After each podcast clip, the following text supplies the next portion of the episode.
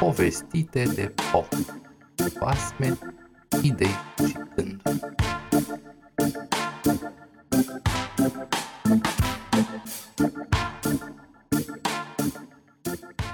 Vulpea cu cioc, poveste javaneză A fost odată un om sărac pe nume Băgio, adică norocos. Într-o zi Băgio s-a gândit. Pe mine mă cheamă Băgio, dar văd bine că de noroc sunt ocolit. Poate în alte părți ale lumii voi putea să mă întâlnesc cu norocul meu. Așa că și-a strâns lucrurile și a plecat în pribegie. Au trecut câțiva ani. Într-o bună zi, Băgio s-a întors în țara lui, bogat și cu o nevastă nemaipomenit de frumoasă și foc de deșteaptă pe deasupra. Dar vezi că nu e bine întotdeauna să ai o nevastă prea frumoasă. Oamenii de vază ai țării, răi ca de obicei, au început să-l pismuiască.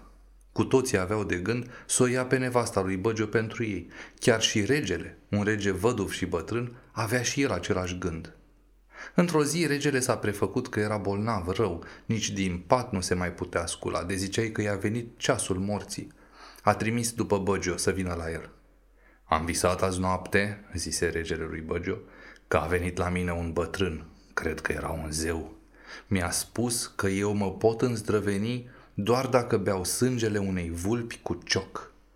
Tu, care ai umblat prin lume, trebuie să știi unde se poate găsi această vulpe.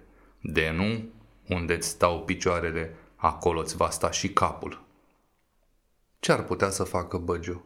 A plecat și el acasă și a povestit toată nenorocirea nevestei lui. De acum te poți considera văduvă, căci de paloșul călăului nu voi scăpa, încheie el. E, nu te necăji, îi răspunse nevastă sa.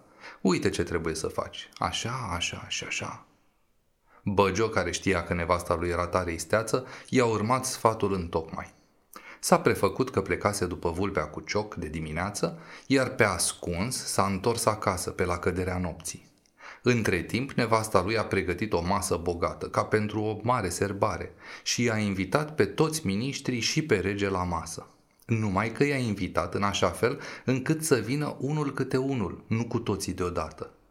Primul care a venit era chiar sfetnicul regelui, un bătrân care avea un cioc de toată frumusețea. Au stat la masă, glumeau, acesta nemai putând de bucurie, crezând că a devenit alesul femeii. Dar nici n-a apucat să mănânce pe săturate că s-a auzit o bătaie în ușă.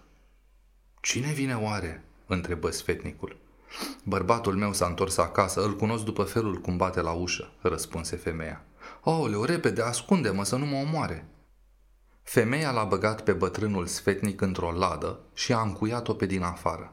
Dar n-a venit Băgiu, ci un ministru al regelui.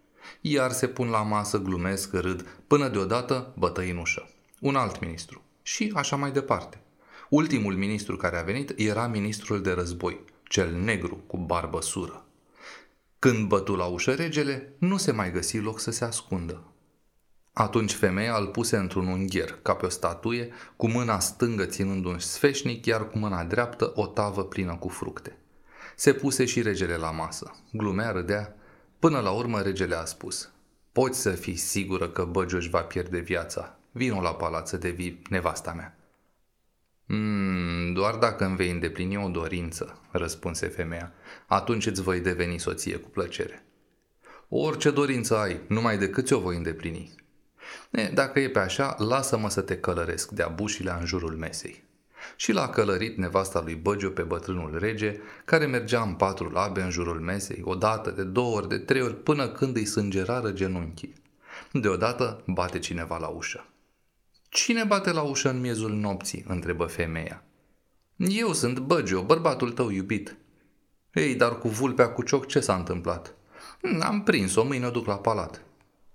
Regele era nebunit. Unde să fugă? S-a repezit dânsul și s-a băgat sub pat. S-a trezit într-o înghesuială mare, căci sub patul era deja plin cu miniștrii lui.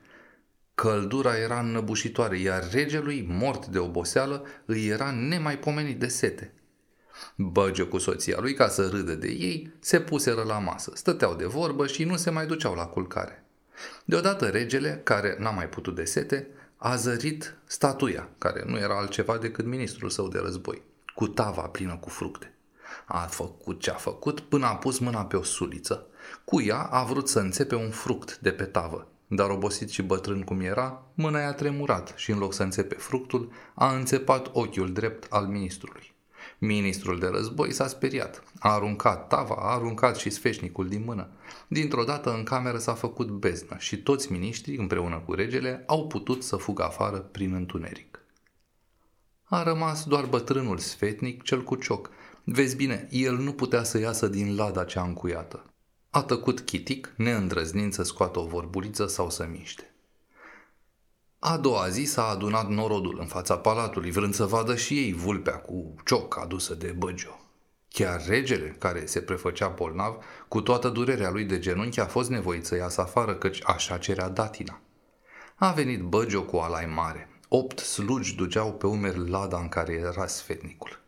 Ajuns în fața regelui, au pus lada jos. Rog întâi pe toți miniștrii să vadă dacă vulpea cu cioc este în această ladă, a spus Băgio.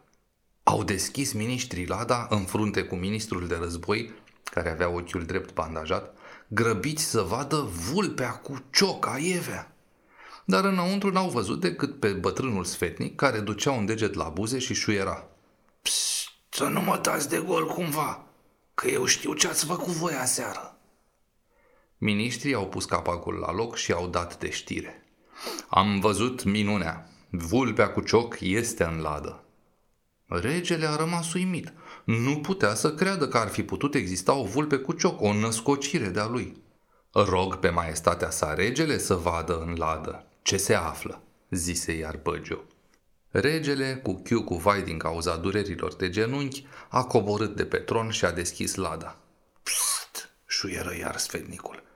Dacă mă scoți din ladă, te spun și eu norodului cum ai petrecut toată seara. Ca să nu se dea de gol, regele a declarat. Vulpea cu cioc nu poate fi arătată poporului ca să nu-și piardă puterea lecuirii. De atunci, oamenii de vază cei răi nu au mai îndrăznit să se atingă de Băgio și a trăit Băgio în liniște până la adânci bătrâneți, împreună cu nevasta lui, cea frumoasă și deșteaptă. Iar cu asta s-a încheiat și episodul de astăzi.